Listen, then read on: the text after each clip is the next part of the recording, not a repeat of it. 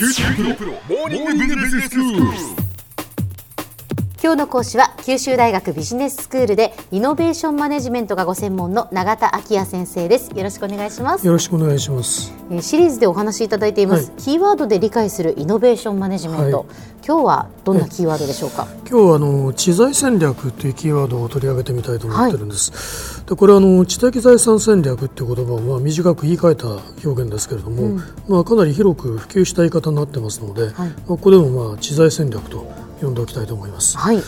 でこのうん知的財産は知財と言ってるわけですけれどもこれはあの以前ですねこの放送の中でもやや詳しくえ関連するお話を申し上げたことがあると思うんですが、ええ簡単にまあさらっておきたいと思います。そうですね。知的財産ですから、まあええ。あの特許とか、ええ。あの著作権とかそういうお話ですそういうことですね、ええ。あの今おっしゃったような特許権、まあ、あの著作権、実用新案権、商用権、まあ、こういうあの権利の対象になっているようなものがあるんですね。はい。知的財産権という権利の対象になるものは、まあ、いわばこう狭い意味での知的財産と言っていいと思います。はいでただあの、この権利の対象になっていなくてもですねその企業の事業活動に役立つような規律的なあるいはまあ営業上の知識とか情報っていうのはたくさんこうあるわけですから、まあ、そういうものをあの全てこう含めて、まあ、それらをこう何らかの目標の達成に向けて獲得したり、まあ、活用するためのこう構想考え方ですね、そういうものを知財戦略と呼んでいると。はい。で今僕はあの何らかの目標って言い方をしたんですけれども、この知財戦略の策定とか実行についてはですね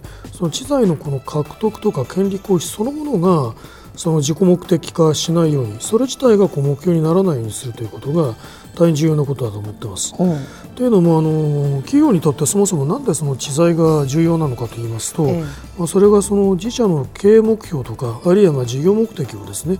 追求する上でこう役に立つ資源だったり場合によってはその自社事業の生存領域をこう確保するためにですねそもそも不可欠な資源になるということもあるからだと思うんです。ですからまあどういう知財を獲得するのかとかそれをどのように活用していくのかということに関する考え方っていうのは経営戦略ですとかその事業戦略とこう整合的調和一致性がなければならないということですね。でまあ、またその企業が自ら研究開発を通じて新しい技術知識を創造していくんだとか、まあ、それによって知財を獲得していくんだという場合には知財戦略と研究開発戦略の間にもこう整合性を取っていかなければならないということになると思います。はい。でまあ、考えてみれば当たり前のことだと聞こえるかもしれないんですが、ええ。あのあえてこういうことをわざわざあの申し上げておくのはその実のところその大多数の日本企業はですねえー90年代の半ば頃まで知財の重要性に対してあまり意識的ではなかったと思いますし、それから知財部門の役割自体が、まあ、あまり重視してこられなかったという背景があったと思うんですね。はいでまあ、そのためにその知財の獲得とかあの管理に関する活動っていうのは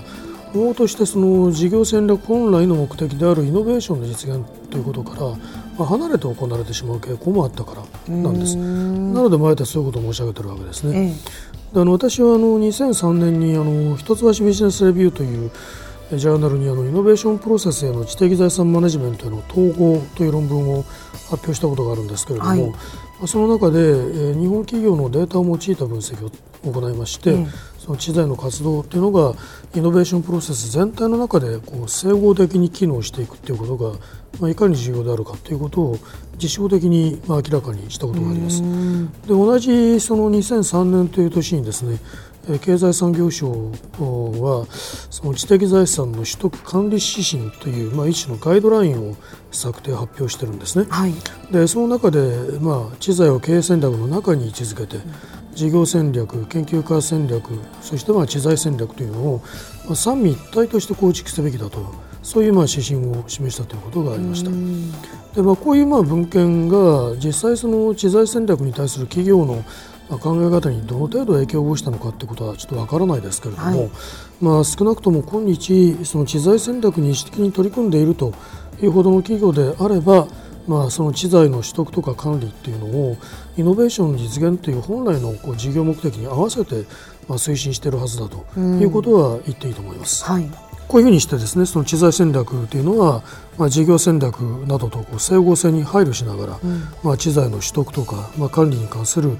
固有の役割をも担っていくことになるわけですね。はいはい。でその固有の役割という中には、まあ、例えば、まずどういう知財を取得するのかに関する全体計画を立てて、うん、あるいはまたその知財を一種のこう軍ですね塊としてこう捉え直してその選択を戦略的に意思決定する知財ポートフォリオなんて言葉があるんですけれどもそういうものをこう構築するということが一つあるでしょうしそれからまあそもそも知財管理を効果的に進めるための体制をどう整備するかとかあるいはその活動を担う人材をどう育成するのかとまあ、いったようなこう多様な課題が含まれることになると思います。で特にまあ知財戦略がイノベーションのマネジメントとの関係の中でですね重要な役割を果たしていくのは、その企業がイノベーションからこう利益を上げるための方法として、まあ、どういうふうに知財を取得したり活用したりするかということがまあ課題になる局面だと思います。はい、でこの点についてはですね、まあ、以前専用可能性というキーワードをの取り上げた際にあの触れたことがあのあると思うんですが、まあ、例えばその企業が自ら行った発明に基づいてイノベーションを実施し、まあ、そこからの利益を回収するという上ではですねその発明の模倣を防ぐために特許を取得するということ自体が本来こう周知の基本的な方法の一つとしてあるわけですね。はい、それからまたあの取得した特許の実施許諾を他の会社に与えることによってライセンス収入という形で収益を上げていくというのもまあ方法の一つですね。はい、それからまあ一方でその特許を取得するとなりますと発明の内容というのは基本的に公開しなければなりません、ですからあの競合他社がこの権利を迂回する形で発明するということを促す側面もあるんですね。でそれをまあ避けるためにはあえてまあ特許を取らずに企業機密にするということも広い意味での知財戦略に含まれていくということになると思います。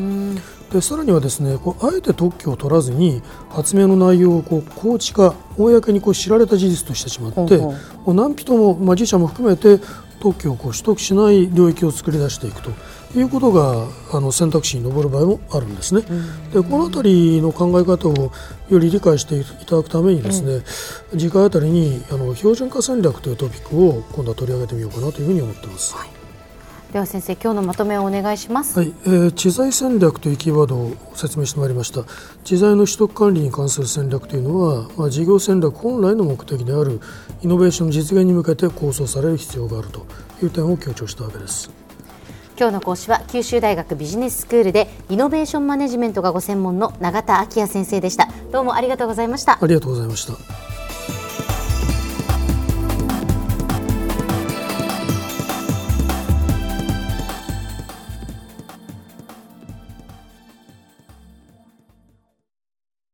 QT プロは通信ネットワーク、セキュリティ、クラウドなど QT ネットがお届けする ICT サービスです。九州中に展開した光ファイバー網を基盤に一番身近なビジネスパートナーとして九州の企業自治体の皆様をサポートします。詳しくは QT プロで検索を。